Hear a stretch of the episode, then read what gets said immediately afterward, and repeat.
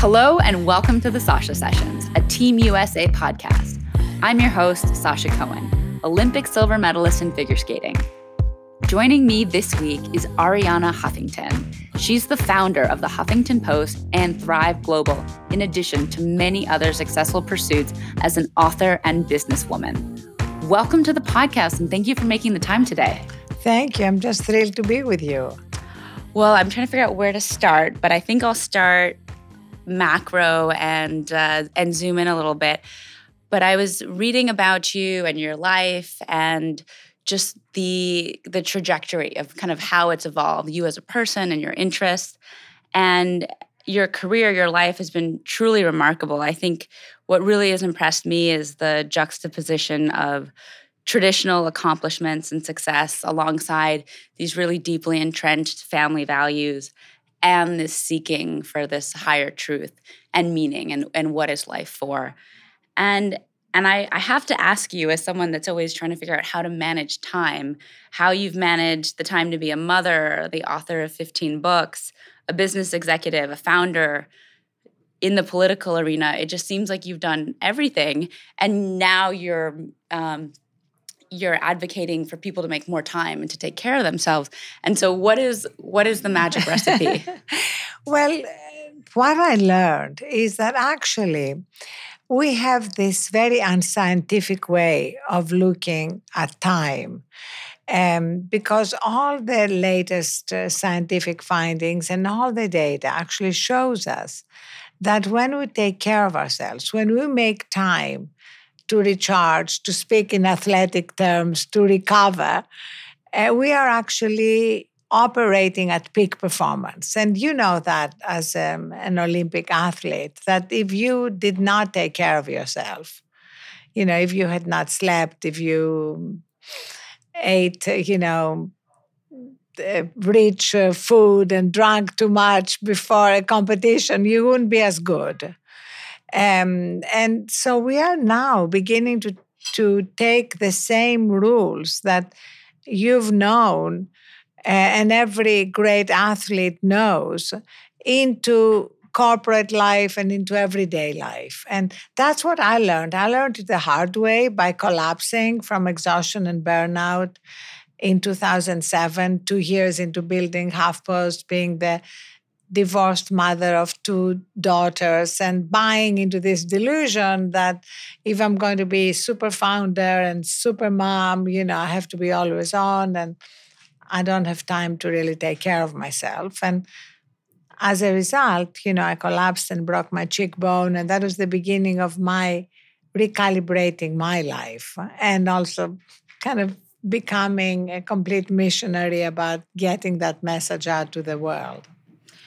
That reminds me because I was reading a few different articles that you were quoted in that at around that time when you said you woke up in a pool of blood and you're trying to figure out what's wrong, that you were spending a lot of time in doctors' waiting rooms. Yes. and it was a very good place to reflect and ask yourself, is this what success looks like? I woke up in a pool of blood, exhausted. Is this what success looks like? And was that really the first time that you had stopped to to ask yourself, am I validating and accepting some outdated version of success that doesn't work for me? So I always had a sort of spiritual underpinning to my life. Uh, when I was um, 17 years old, I went to India and studied comparative religion. Uh, I always felt there was another dimension to life. Um, I firmly believed, as long as I can remember, that we have that place of peace, strength, and wisdom in us that um, you can call soul or spirit. But I think as I got caught up in the world and in um, my goals and achievements, um, that became less and less central in my life. And uh, so coming to in a pool of blood was a great wake up call um, because it, it made me um, look again and and see that not just my definition of success, but the world's definition of success was very flawed. that it basically had come down to uh, two metrics, you know, money and status slash power. And that's why in my book called Thrive, uh, the um, subtitle is the third metric of success, which includes well being, our health, obviously, wisdom, um, wonder, our sense of wonder about life and the universe, and giving. And for me, it requires all these elements to have a full, complete life.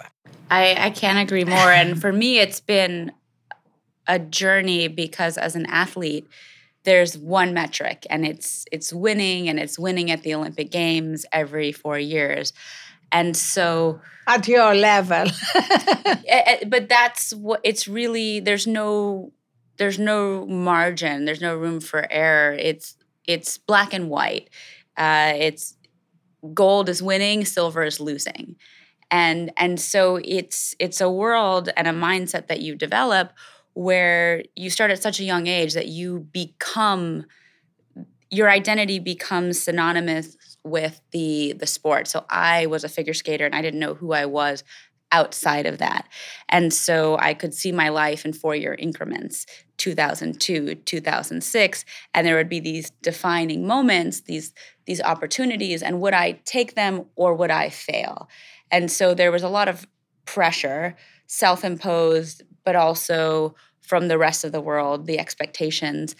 And, and so only once I began to, when I retired and began to explore the bigger world, you know, the world outside of sports, that I realized that the world isn't so black and white. And success, there isn't a simple metric of a gold medal around your neck that's defined as success. And and so it's been a decade plus journey for me to kind of ask these questions and uh, dive into philosophy and to find the importance of connection and family. And you know, just a slight segue is I always thought my lack of fulfillment was because I had a silver and not a gold. you know, it was my mistake, my fall, and something that I would have to live with. But I figured all my friends that had won Olympic gold medals, you know, they had complete closure, complete satisfaction. And I realized that there was still a hollowness in their life. And it was because the, the pursuit was gone. Once they had retired, um, they lost their meaning, they lost their identity, they lost their purpose.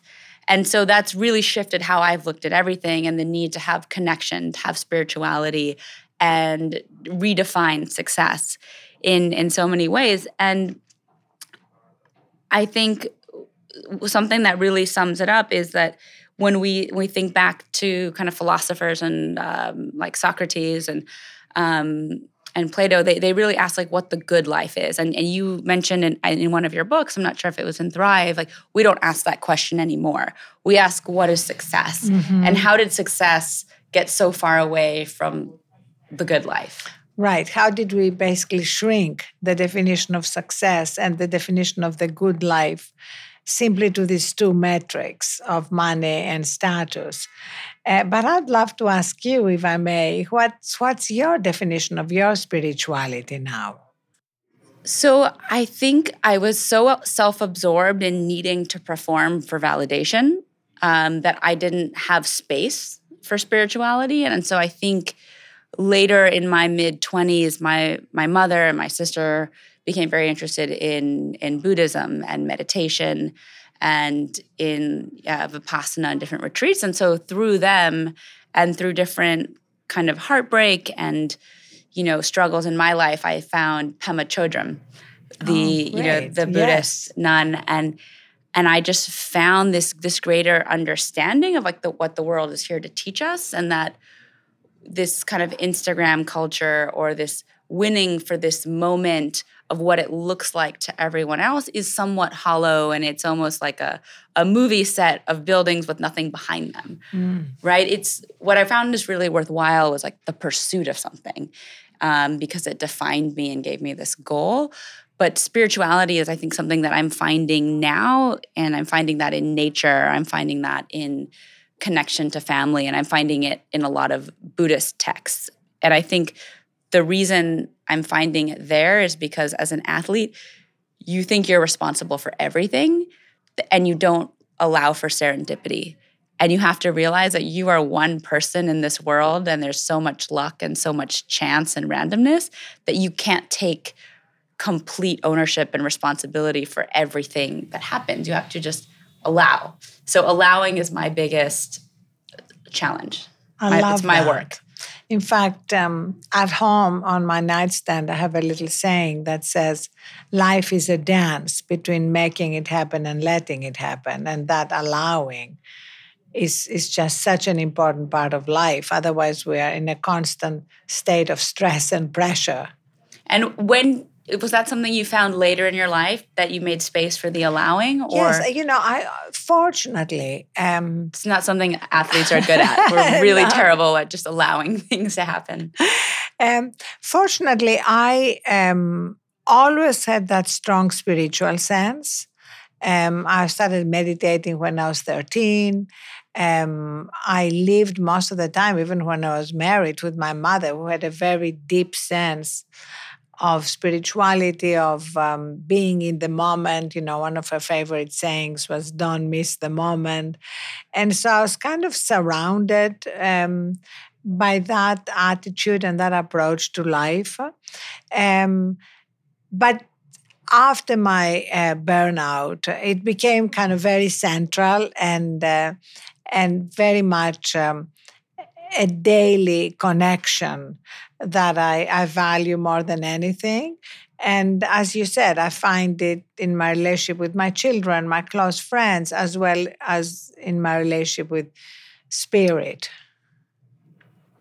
you brought up your mother and she is referenced many times in your your writings and she sounds like such like her ethos and, and what she embodied uh, was just so incredible. And and my mother uh, played such a huge role in my life and i have a very close connection with her. And so i found myself just having this kind of sense of wonder of like these these values that she instilled in you. And and something especially i think you had said that she saw failure as necessary failure as a stepping stone to success.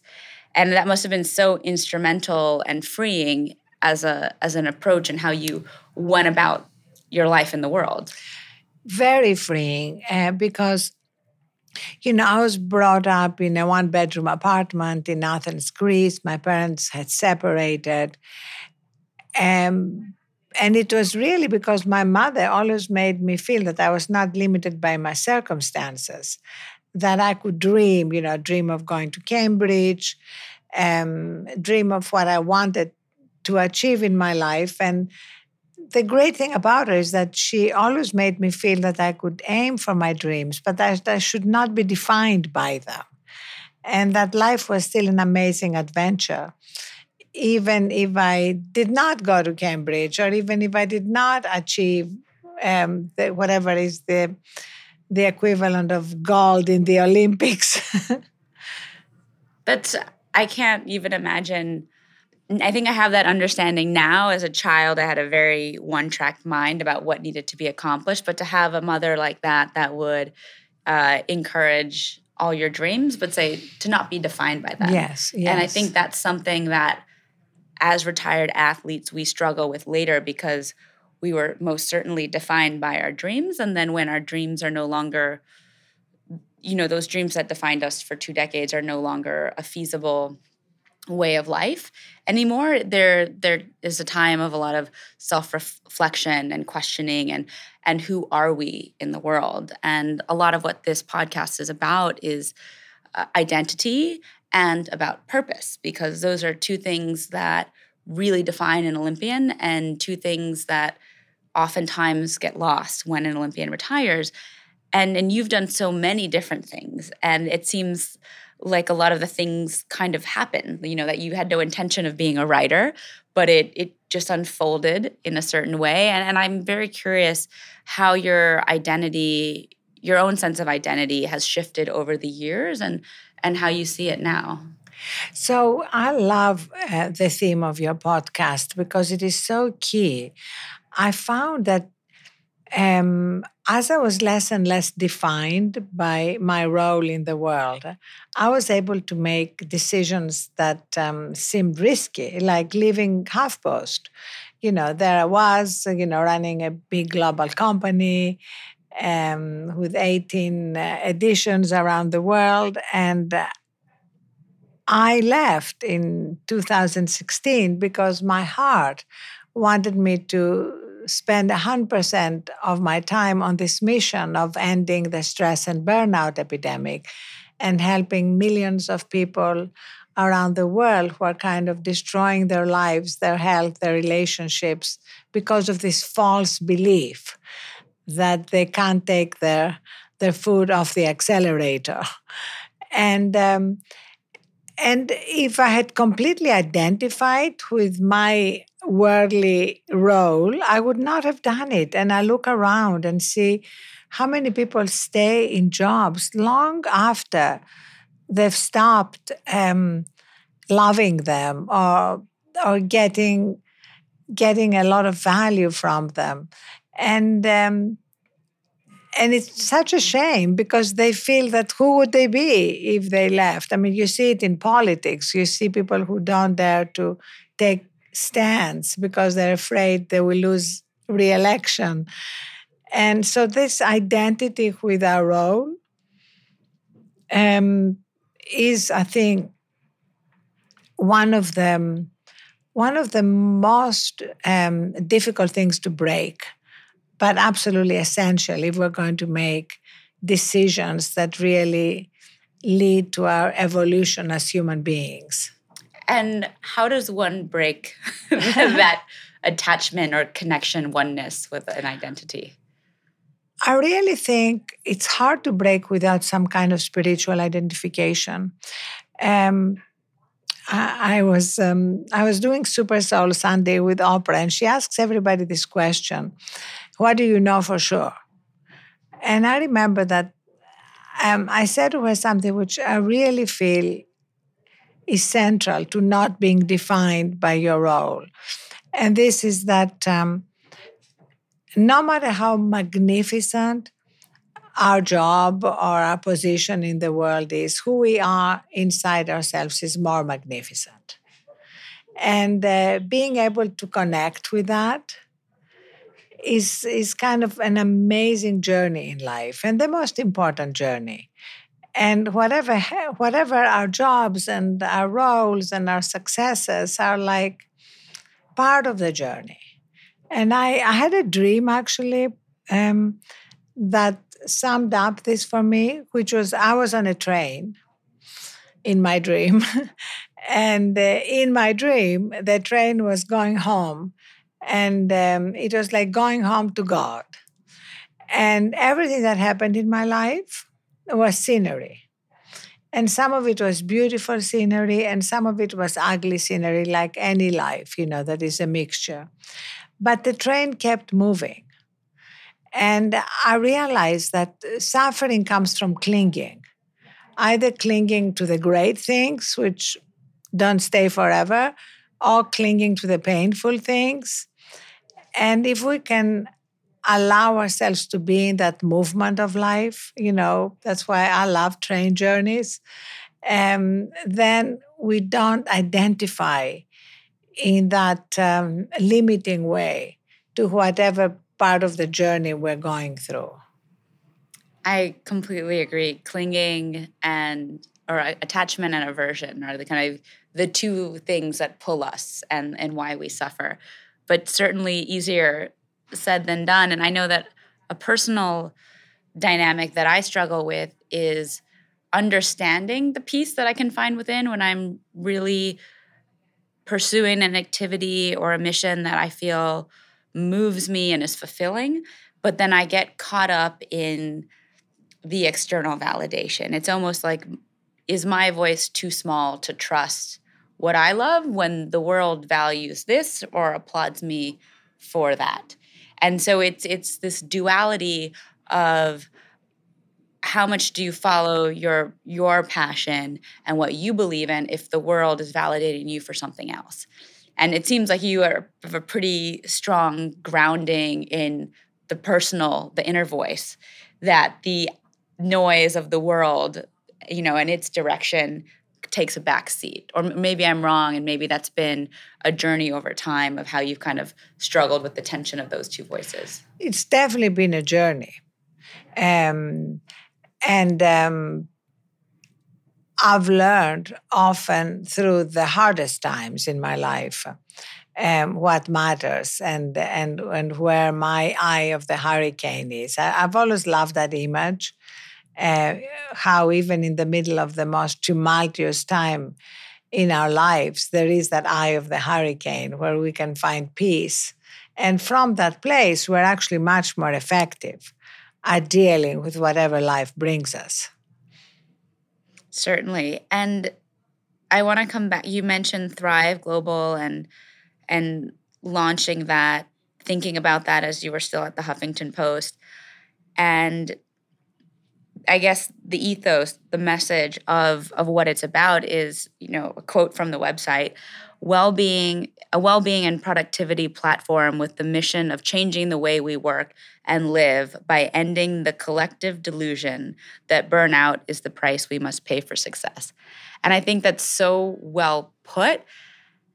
But I think people have to look at it and be like, well, really can i can i do this without sacrificing everything you know time with my family other things that i love for this notion of success and maybe is that is that a, a luxury that people who have already put in that time and mm-hmm. climbed that ladder can afford. Right. But I think it's to bring the awareness to that at, at such a stage is, is such a huge statement. And it feels like this is this is your legacy. Well, definitely that's my mission. And um, and we want to help people move from this awareness to action because we feel that what really makes the difference is when when you begin to implement what we call micro steps, you know, small incremental daily uh, steps that become new habits. And then we begin to experience life very differently and begin to connect with a deeper place in ourselves. And we call our micro steps too small to fail because we know that for real change to happen, you have to start small and uh, and build that new muscle. Uh, so we have over 700 micro steps. We have a behavior change product that is like a coach in your pocket that gives you these personalized micro steps, but also gives you inspiration to encourage you along the journey.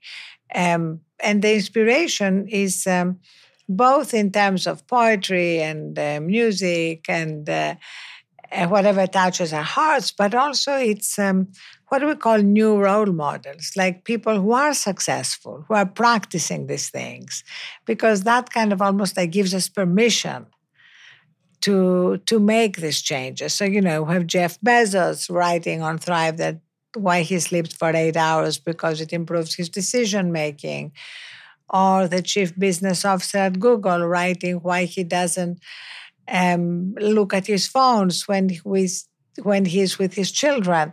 And a lot of other successful people in the arena, it could be somebody like Selena Gomez writing about her digital detox. And um, through machine learning, we feed um, the role models that would be more meaningful to someone, depending on whether they're a millennial or a business person. And the goal is to actually encourage people to make these small incremental changes and see for themselves how different life is and how their performance improves actually. Not just their health and happiness and well-being but their very performance.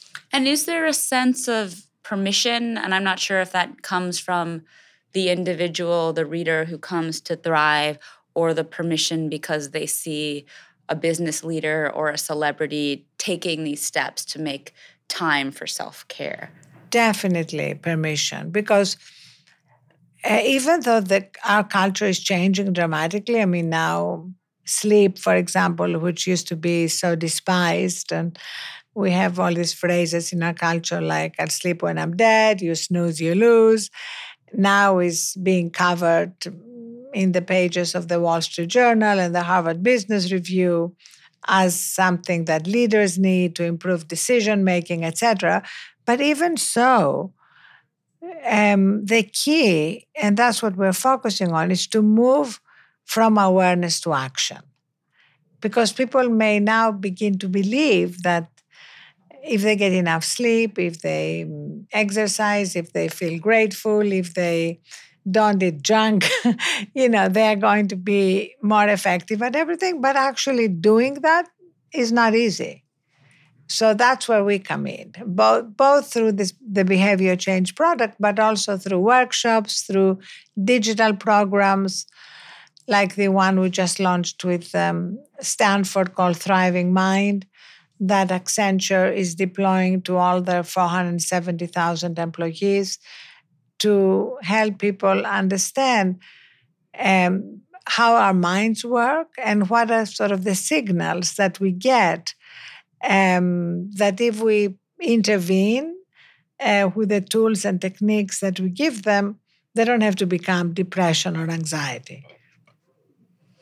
Makes a lot of sense uh, that the tools are necessary, the awareness is necessary, and then you add the role models on top of it, and then you you start to change a public consciousness and and give people permission that it's not just you know giving up sleep, giving up self care in order to have a chance at success. So exactly. I think again we're so influenced by what we see with social media and in our culture that taking this leap from HuffPo to come here and start this, I think I I certainly appreciate because I need I need the validation and like, you know, the little kind of shove from behind to be like, it's okay, you can walk this way.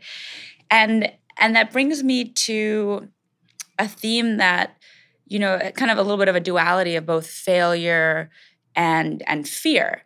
And I think a lot of people never try something new because they're afraid of failure. Yeah. Right? And I think because of your mother's views, you know, you kind of saw, oh, failure is just a way of learning. You know, it's it's necessary to become something great.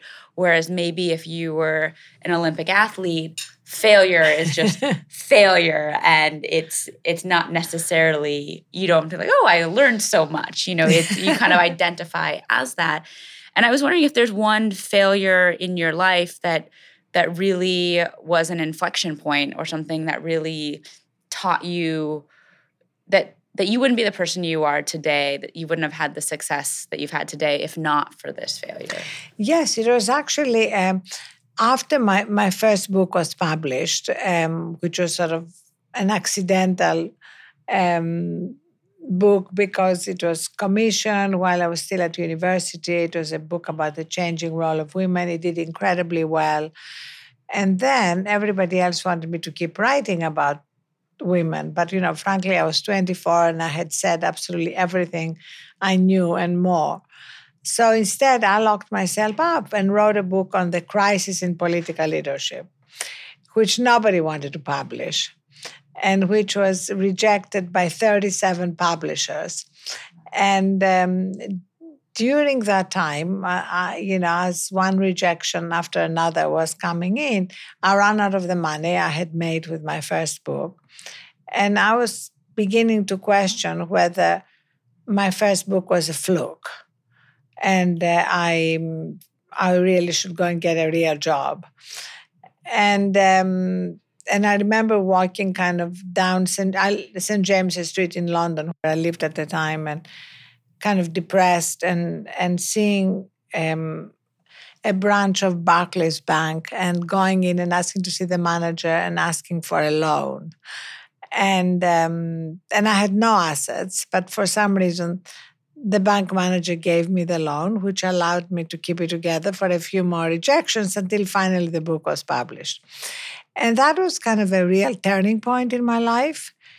Um, it made me really understand perseverance and how very often um, people give up um, just before something is about to break and and also how um, sometimes in our darkest moment and like in the fairy tales, you know, you have the hero or the heroine lost in a dark forest, and then these helpful animals come out and guide them out of the forest. Well, in life, you know, helpful animals appear in many guises, like a bank manager. and um, and so it was a it was really, um, in the end, something that gave me a lot of trust in life and a lot of trust in persevering.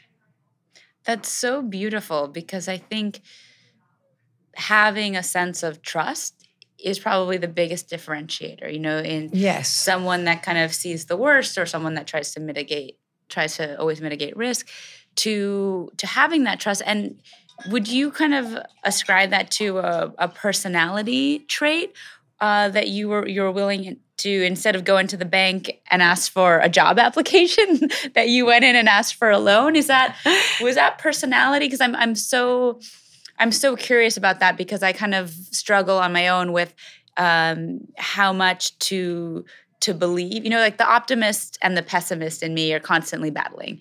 And so I, I wasn't sure when you said I entered the bank, I was like, oh, she's going to apply for a job. oh no, she got a loan. Like it's brilliant. Um, and so what do you what do you ascribe that to? So I am fundamentally very optimistic. I'm I just feel that um, even when things don't turn out the way we want, um, when we look back, it's going to be for our best. So I have um, a favorite saying by Rumi live life as though everything is rigged in your favor. And um, and when I look back at my life, a lot of the biggest heartbreaks turned out to be the best thing that happened. I mean, when a man I was very much in love with and spent seven years with, didn't want to marry me or have children. And I ended up leaving London and moving to New York to put the the ocean between us because I very much wanted to have children. I was clear about that. Um, I now looking back, I realized that the best things that happened in my life happened because of that uh, you know, at the time when the heartbreak happens, it, it's hard to see that. But if you have a basically optimistic attitude, um, it becomes a little easier to put up and transcend, you know, challenges and heartbreaks. And I know you've said and reiterated what Steve Jobs has said that you kind of looking forward, life doesn't make sense, but only looking backwards can you connect dots and exactly. make sense of that and it really seems that um, you know some of the most inspira- inspirational people in our society are the people that have that that perseverance and believe that everything that comes at them is is there to teach them something or take them to a next step even if they don't understand where it's going and again i think and maybe i'm I blame too much of my my mental development on uh, on sports, but I think being an athlete, there's so much ownership that we don't really allow uh, for serendipity. That the Olympics are four years away, and you need to make a plan down to every single day and which off ice coach, which days are on, which competitions you want to compete in, when you want to peak, when you want to give yourself rest.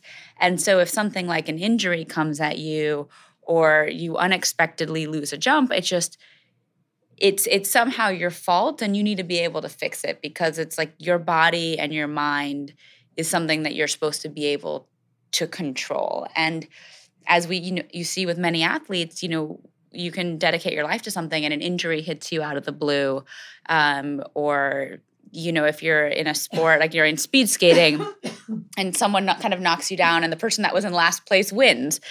And that's life but i think the athlete um, the athlete's mindset hasn't had a lot of practice with that. And so it's something um, kind of later in my 20s i'm i'm embracing and i love you know your examples and even how that brought you into writing. And and now you're such a prolific author writing 15 you know writing 15 different books and that's not the only thing that you've you've done. So I think it really it showcases this beauty of allowing life to show you that we don't have all the answers of the trajectory. I think there's so much you are teaching people by looking at the trajectory of your life uh, in this way. There's an incredible amount of lessons, you know, that everybody can take. As you said, you know, you have everything planned and then suddenly you get an injury. Yeah. Life's what happens while you're yes, making plans. Yes. I want to circle back to some of the current projects you're working on now. And you're certainly very busy and Thrive is doing so many interesting things, but you've also just launched meditative stories. And I happen to have just listened to to your story which is how i learned of your your journey to cambridge. And you know it's so wonderful. It's set to this very very relaxing music and it's this inspirational message and you feel like you're getting to know this kind of inner process or journey of you know the, a tremendously successful interesting person in the world. And so how did that come to you? So, actually, Meditative Story, which is the name of this podcast we launched, uh, was the idea of an amazing team. Um, Wait What is the name of the production team that produced TED and produces Reid Hoffman's podcast, Masters of Scale. And they came to us with this idea of creating a podcast that would help people through storytelling connect to meditation and mindfulness. And uh, as you know, a lot of people hear that they should be meditating, but they have a very hard time. But everybody loves a story. So we bring them in through meditation, and then the podcast has all these mindfulness prompts, um, sounds, um, music that kind of put people in a meditative state. And uh, every podcast has a storyteller who tells a pivotal story from their life. And my pivotal story is when I saw a picture of Cambridge Magazine, uh, of Cambridge in a magazine, and I told my mother and everyone else who would listen that I want to go there. And everyone said to me, Don't be ridiculous. You can't go there. You don't speak English. We have no money.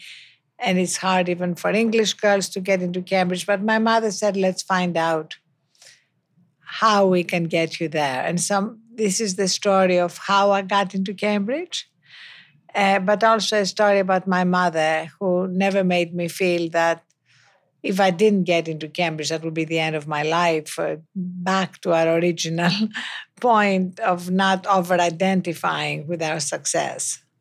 That's such a beautiful message, I think, in this day and age that we can have goals and they can motivate us and have dreams, but we need to cultivate a separate identity yes. and sense of belonging outside that. of that. Well, I this has been an incredible interview and I want to ask you one last question that I ask everyone and that is in life what is your Olympic moment if you can think of one and you know I think from an athlete's perspective it's this moment that we've been working towards our whole lives and then this aha when you're either and it could be many moments you know on top of a podium or seeing you know your family and friends supporting you in a lifelong dream that's finally come true and and what that might be for you in your life. So actually my olympic moment um, has to do with my launching thrive and um, taking that risk to start um, something completely new from scratch. As we know, there are never any guarantees.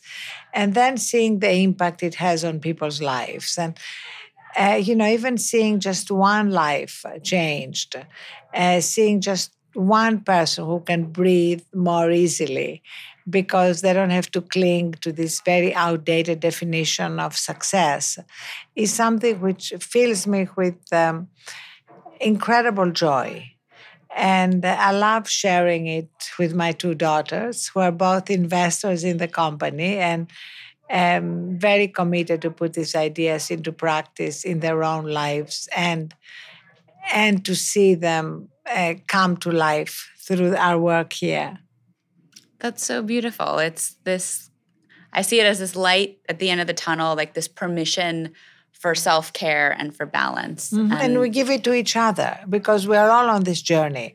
You know, I see ourselves as very much works in progress. It's not like anybody's doing this journey perfectly, but we can learn from each other, support each other, and um, and constantly evolve. Thank you. Thank, Thank you. you so much. Thank you for what you are doing. I think it's absolutely amazing. Oh, well, this was such a privilege to get to ask you these questions and get inside your mind, even just for a little while. I know our audience will love it. And I'm, I'm very excited to continue to watch Thrive and how it grows. And well, I hope we can do more together. We would love that. I would love that as well. Thank you. Thank you. Please subscribe to Sasha Sessions wherever you get your podcasts. You can find new episodes every Monday. Produced by Bigfoot Music and Sound in New York City.